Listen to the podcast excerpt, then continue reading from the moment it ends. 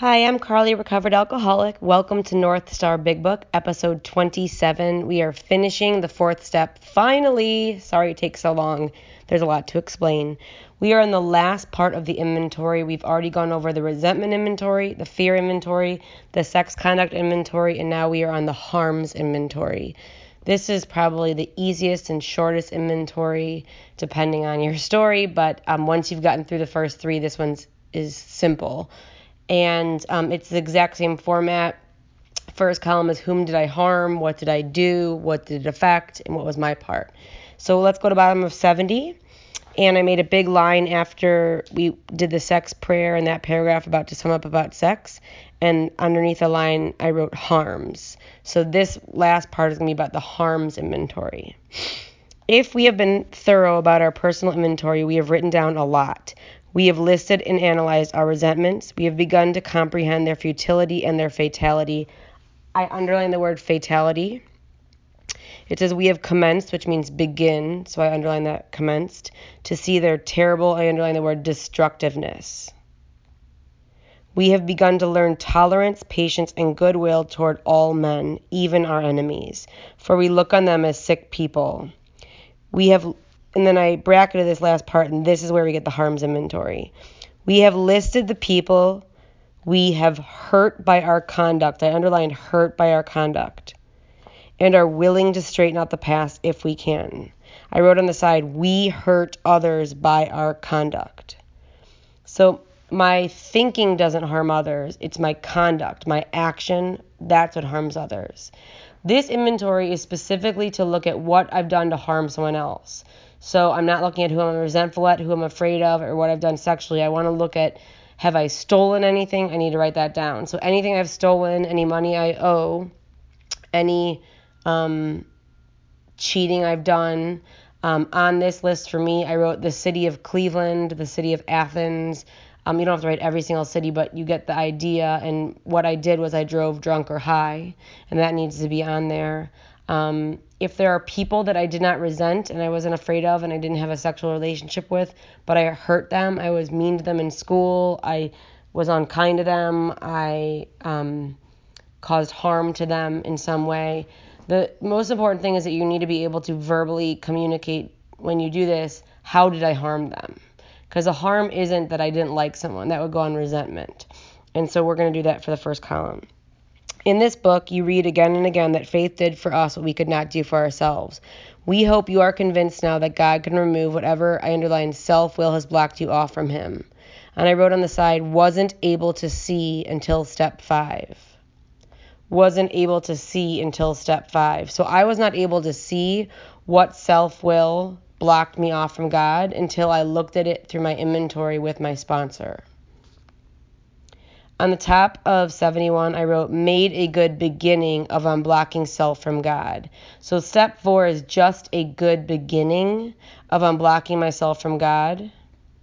And then I wrote in parentheses, continue in 10, 11, and 12. So 4 through 9 is a good beginning of getting unblocked, and 10, 11, and 12 is how I stay unblocked. It says, if you have already made a decision, I underline made a decision, and above that I wrote step three, and an inventory of your grosser handicaps, that's step four, you have made a good beginning. I underline good beginning. And something that I'm reminded of here is this is the beginning of unblocking myself from God.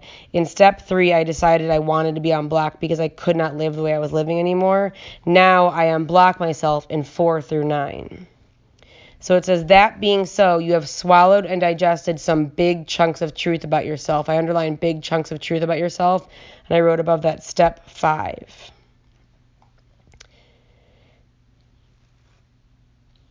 And I the I wrote one thing down on the page, the way bottom if you have any space. I wrote can't act the way I used to act.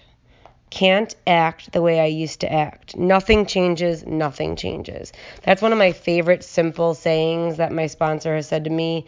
Nothing changes, nothing changes. And I use that whenever a sponsee is complaining about something that they're not doing anything about. And I say, nothing changes, nothing changes. Um, now we are on chapter 6, page 72. I have written at the top of here, and you do not need to write this, but this just always stops me for a moment. there's been many people in the 19 years I've been sober that have died alcohol deaths um, in this program that I've known. But I wrote down the name of four different people who were sober, who were doing the work, who I watched stop doing the work, and who I watched die alcoholic deaths. And actually, I think all of them died sober. Um, they killed themselves. I mean, they took their own life sober, and um, they had sobriety and they were in my phone and I had to delete them. And I always write their names here because this this is the jumping off point. If I don't do this work right here, then nothing really is going to matter. So it says chapter 6 into action. I wrote on the side not into thinking. So this is not into thinking chapter, this is into action. I bracketed this whole page because I need to read this page and page 73 when I'm taking someone through the fifth step. So, say my girl has done her fourth step, we're meeting to do her fifth step. I open up the book, I say to her, let's open up the book to 72. I read to her 72 and 73, and then the first paragraph on 75, and I'll explain that when we get there. And then we do her fifth step. Um, and I wrote step five above this paragraph. Having made our personal inventory, which is step four, what shall we do about it? We have been, now they're telling me what I've been doing. I underlined trying to get a new attitude. And I wrote on the side, I need a new attitude. Because I do. I have a crappy attitude about everything. I need a new attitude, a new relationship with our Creator. I had a horrible relationship with my Creator. And to discover, I underlined the obstacles in our path. And above that, I wrote, What's blocking us? We need to find out what is blocking us off. What is causing it so no one can get to me and I can't get to anyone? What is making it so I can't let anyone in? We have admitted certain defects. We have ascertained in a rough way what the trouble is. We have put our finger on the weak items in our personal inventory. Now these are about to be cast out. I underlined, this requires action on our part. I was so uncomfortable the first time I did my fourth step, my fifth step. Um, the reason why you'll hear me say the first time I did my fourth or fifth step is because I did it. It was a big deal. My sponsor came to to my college where I was in Athens, Ohio, to do it from Cleveland. She drove four hours. I didn't want to do it, but I was terrified that if I didn't do it, she would be really mad at me, and I hated when people were mad at me. And so I was really uncomfortable. The reason why I say it was my first time is because I did four through nine. I didn't do 10. I did a third of 11 and then I did as much of 12 as I could do. And I didn't continue to inventory. And every year and a half, I had to do another four step because I felt blocked off, and I was. Um, I did that until I was 13 years sober when I met one of my sponsors who taught me about Step 10, and I was shocked and figured out that was what I was missing, and I've never had to do another four step since. Um, so the first time I did my fifth step, I was terrified. It says, which, when completed, will mean that we have admitted to God, to ourselves, and to another human being the exact nature of our defects. This brings us to the fifth step in the program of recovery mentioned in the preceding chapter. This is perhaps difficult, especially discussing our defects with another person. We think, that's the first 100 men and women, we have done well enough in admitting these things to ourselves, so we've all been there. There is doubt about that. I underlined and starred and highlighted. In actual practice, we usually find a solitary self appraisal insufficient. And I circle those words, solitary self appraisal insufficient, because they're words I use to bring back um, a girl if they're not doing their 10 step and they say, oh, I'm just not doing a formal 10 step, which I don't even know where they get that language from. Um, there's nowhere in the big book that says, and now we're going to take you to the formal 10 step, but you can also do the informal 10 step. And what they're really saying is, I didn't share it with you, which means I didn't do a 10 step, which means I took inventory of my mind, which I could not possibly do honestly or without emotion and looking at facts. And I didn't tell anyone about it. So I did it 10 step, I just didn't share it with you. And what the book tells me here is, in actual practice, we usually find a solitary self appraisal insufficient. Many of us thought it necessary to go much further. We will be more reconciled dis- to discussing ourselves with another person when we see a good reason why we should do so. The best reason first, I underline, if we skip this vital step, and I underline the word vital because it's life and death. So on the side, I wrote life and death step. So step five is a life and death step. I've heard people in the program say, do a fifth or drink a fifth. Um, I picture myself in the middle of the hallway. I've already pulled everything out. It's surrounding me, and I'm in the burning building, and there's smoke everywhere, and I hear the sirens, but no one can get to me, and I can't get out, and I'm just sitting there. That's what a fifth step is if I don't continue. If we skip this vital step, I underline we may not overcome drinking. So now they're talking about inventory and doing this, and if I don't do this, I'm going to drink again, which is crazy. Time after time, newcomers have tried to keep themselves certain facts about their lives. Trying to avoid this humbling experience, they have turned to easier methods. Almost on, on top of 73, it says invariably they got drunk. I underline invariably they got drunk, and above that I wrote or dead. Um, one of the things I always do when I sponsor and I'm taking someone through the fifth step is when we're sitting down before we even begin, I say to them, Did you plan on leaving something off? And the reason why I do that is because I want to just address it right away the elephant in the room. All of us have things that we're planning on not telling. And they're usually so uncomfortable when I say that they either tell me right away or one woman waited um, until we finished everything and then she told me. On the top of 73, I wrote these words Want to take step five. Want to take step five with someone who has worked steps four through nine from this book. Want to take step five with someone who has worked steps four through nine from this book. The reason why I want to take step five with someone who has worked four through nine from this book is I want someone who's going to be able to guide me on exactly what I have to do.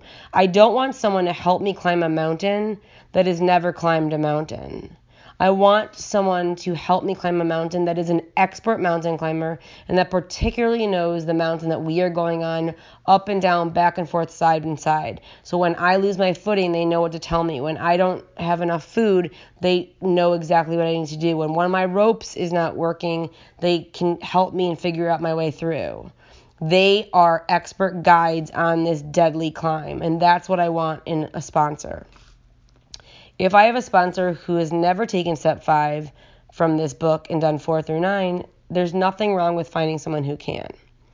Having persevered with the rest of the program, they wonder, I underline, why they fell. We think, this is the first 100 men and women, the reason is that they never completed their house cleaning. They took inventory all right, but hung on to some of the worst items in stock. They only thought they had lost their egoism and fear. They only thought they had humbled themselves. I underline humbled themselves because that's a reminder. That's what we have to do in order to do this work. It's uncomfortable, but no one that does this is ever going to say to you, I can't believe you're telling me this. This is horrible. It says, but they had not learned enough of, I underlined, humility, fearlessness, and honesty. So that's what I'm going to learn when I do step five. And I wrote on the side what we learn in step five. I'm going to learn to be humbled. I'm going to learn humility, fearlessness, and honesty. That does not mean humiliated, it means right sized. Humbled means to know my place, to realize that everyone isn't at fault, that I played a big part in everything that I'm looking at. In this sense, we find it necessary until they told someone else all their life story. the next paragraph I bracketed and I wrote on the side my old behavior. And for me, I wrote in sobriety because when I got sober, I was not eager to do the work. And so in the rooms of Alcoholics Anonymous, I like to have a certain reputation in the rooms and as a perky, excited greeter that was grateful and knew all the words and I did other things that I wasn't proud of or wouldn't have wanted to be advertised outside of the rooms, sober. And today, as a result of working these steps and practicing 10, 11, and 12, I'm pretty much the same person you see at work, at home, at a restaurant, in a grocery store, at a gas station, on the phone, that you're going to see in a meeting. And obviously, I have different comfort levels with different people, but I want to not have multiple personalities.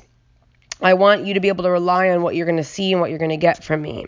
So it says, more than most people, the alcoholic leads a double life. He is very much the actor. To the outer world, he presents his stage character. This is the one he likes his fellows to see. He wants to enjoy a certain reputation. I underline, he wants to enjoy a certain reputation, but knows in his heart he doesn't deserve it. I underline the word inconsistency in the next paragraph. The inconsistency is made worse by the things he does on his sprees. I wrote on the side, we don't have to live a double life today. I don't have to remember anything. One of those cute things I heard in the rooms of Alcoholics Anonymous is I don't know if you tell the truth, you don't have to remember anything. There's nothing I have to remember. I don't have to remember what I told you and what I told you and what my sobriety date was with my parents and what my sobriety date was with my friends or my counselor. I don't have to live a double life today. The inconsistency is made worse. Coming to his senses, he is, I underline, revolted at certain episodes. He vaguely remembers. These memories are a nightmare. I underlined, he trembles to think someone might have observed him. At first, as fast as he can, he pushes these memories far inside himself. He hopes they will never see the light of day. I underlined, he is under constant fear and tension. I don't want to live like that today. Today, whenever I feel even a nip of this constant fear and tension, I immediately take care of whatever the problem is.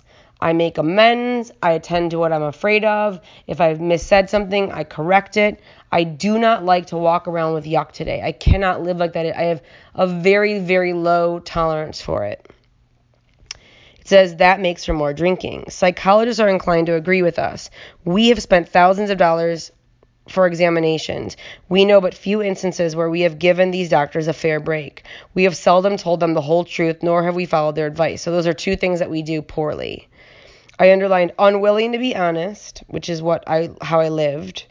With these sympathetic men, we were honest with no one else. Small wonder many in the medical profession have a low opinion of alcoholics and their chance for recovery. I underline the next sentence and I it says we must be entirely honest with somebody. I circled the word must, I underlined the word entirely honest and put a star next to it and I wrote underneath that key. So the key to our sobriety is to be entirely honest with somebody and it needs to start with myself. God, myself and others. We must be entirely honest with somebody, and it says on 74, if I underlined, we expect to live longer happily in this world. It doesn't say the entire universe.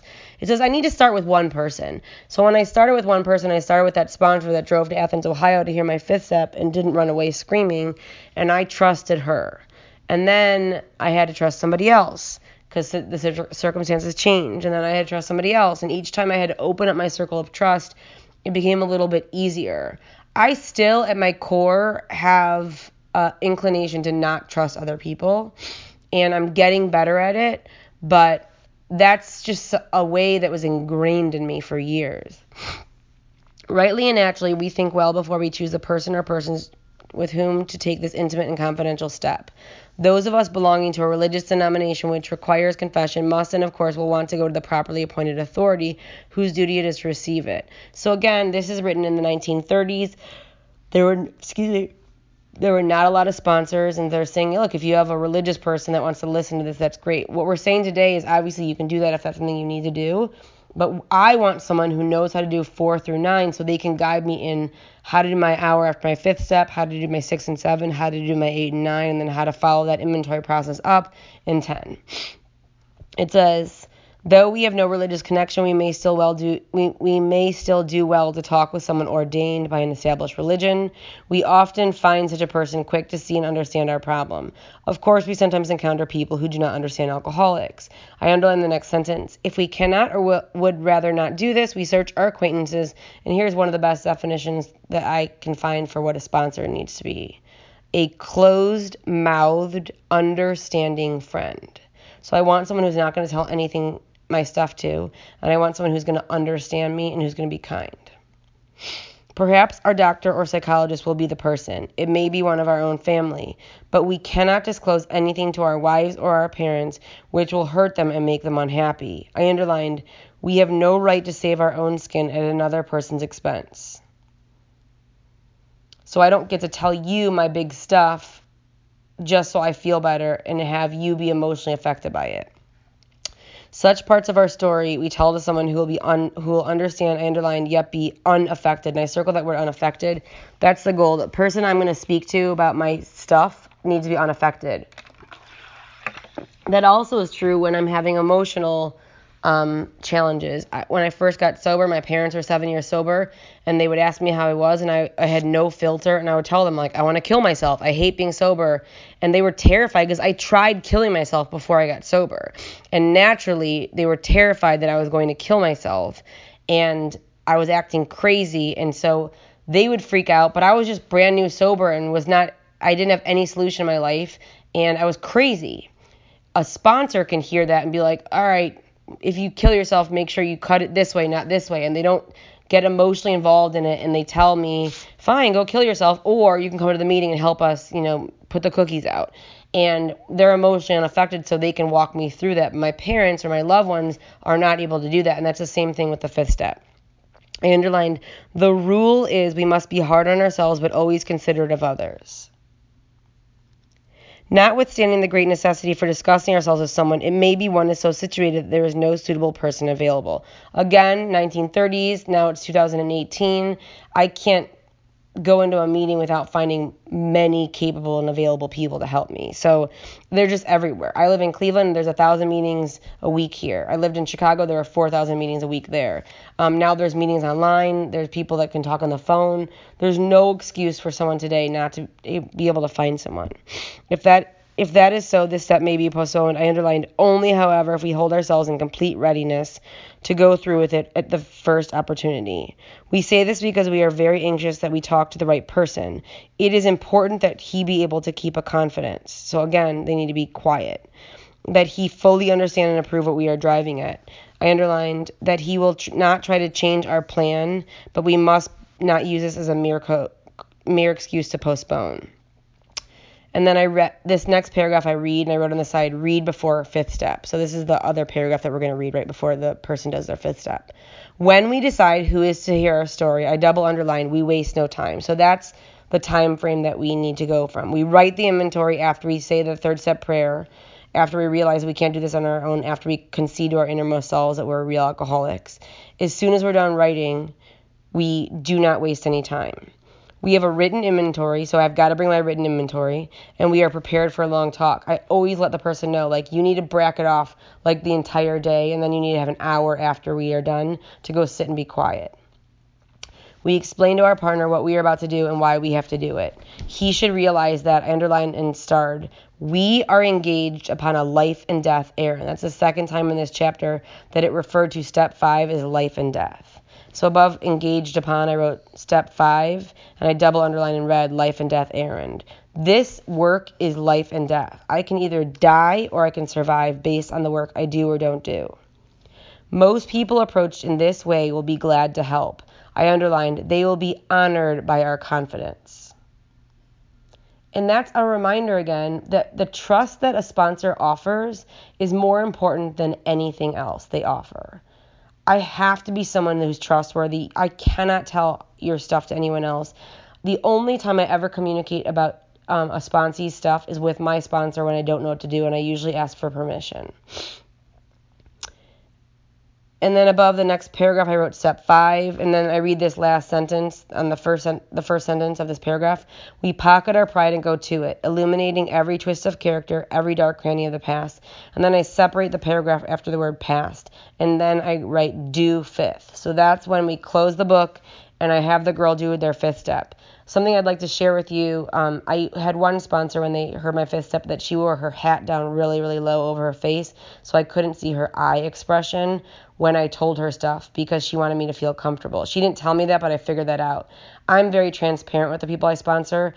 So when you come to my house to do your fifth step, I've got like four laundry baskets piled up of clean clothes so I could fold them.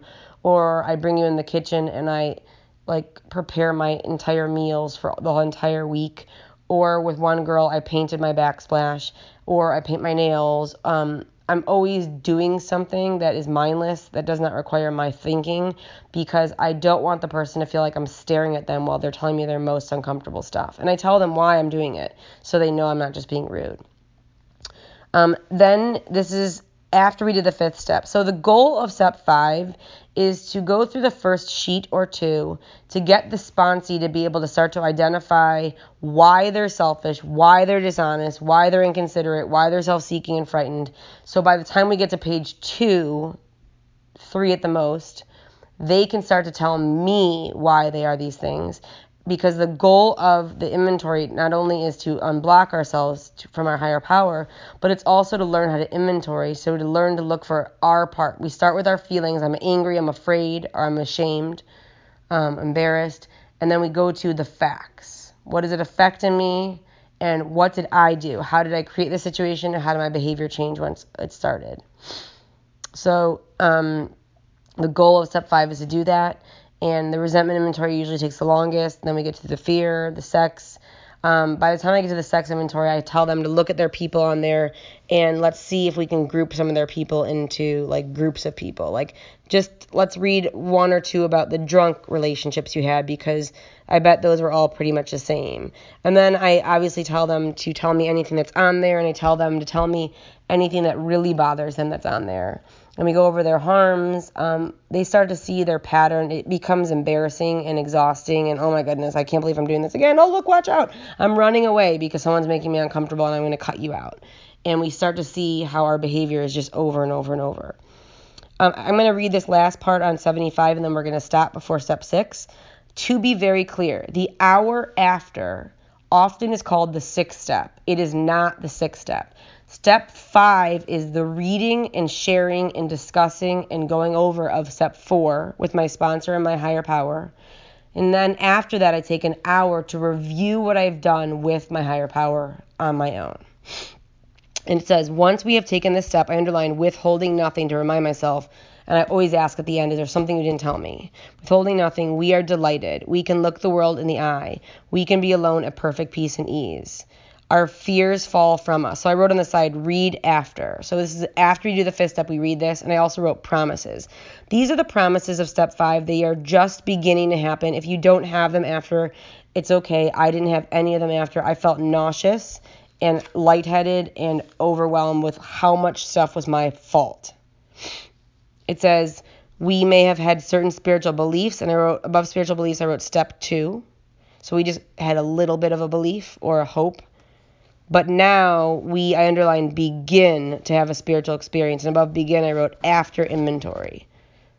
So after we've done the action and taken the action and gone on the roller coaster that we were so scared to go on, when we get off the roller coaster, we go, while we're still shaking with adrenaline, whoa, that was so much different than I thought it was going to be. And then we go, I want to go again, and we get in line because now we have, we know. It says, the feeling that the drink problem has disappeared will often come strongly. We feel, that's one, the first 100 men and women, we are on the broad highway walking hand in hand with the spirit of the universe. I wrote next to the next paragraph that I bracketed, directions one hour. So they're very clear about the directions. This is our one hour. Returning home, we find a place where we can be quiet for an hour. I underlined quiet for an hour and I circled an hour. They're very specific about the time right here. I underlined carefully reviewing what we have done. When I do this, I personally do it with a journal. I'm a writing kind of person. That's how I get my words out. If you need to go for a walk in nature, if you need to lay down and think about everything, but you need to have your four step around and you need to be able to refer to it and you need to be able to really think about everything that just happened. When I do it in my journal, I write about my experience. I write about what I learned, what I didn't know, what was surprising, what was uncomfortable, how I felt. Um, I look at specific um, inventory people or things that really bothered me, and I write a little bit about what I learned about each one of them. And I review each thing, what I go over it, and I try to remember what my sponsor said or a note I took, and I really think about what we found. And it says, We thank God from the bottom of our heart that we know Him better. I underline the word better. It doesn't say, say that we know Him, it just says better. Taking this book down from our shelf, we turn to the page which contains the 12 steps, which is page 59. Carefully reviewing the first five proposals, that's the steps, we ask if we have omitted anything. So when I'm writing it down, I write down, is there anything that I left out? It says, For we are building an arch which through we shall walk a free man at last. So if I'm building an arch, I want to make sure that, that everything is properly in place and that the rocks and stones are not going to fall on my head and kill me. In our is our work solid so far? So I answer that. Are the stones properly in place? I, I need to pay attention to how I laid them. Have we skimped on the cement put into the foundation? Have we tried to make mortar without sand? So that's step five. Before I go to step six, which we're going to start next week, um, we are going to review that. But step five is the sharing with my higher power, myself, and, and my sponsor, and then the hour after. We want to really make sure that that's really clear. Thank you so much for your time. I can't wait to go over step six next week. It's my, it's probably one of my favorite steps, but I kind of feel like I say that about everything, but it really is. And I hope you have an amazing week. It's totally up to you. Bye.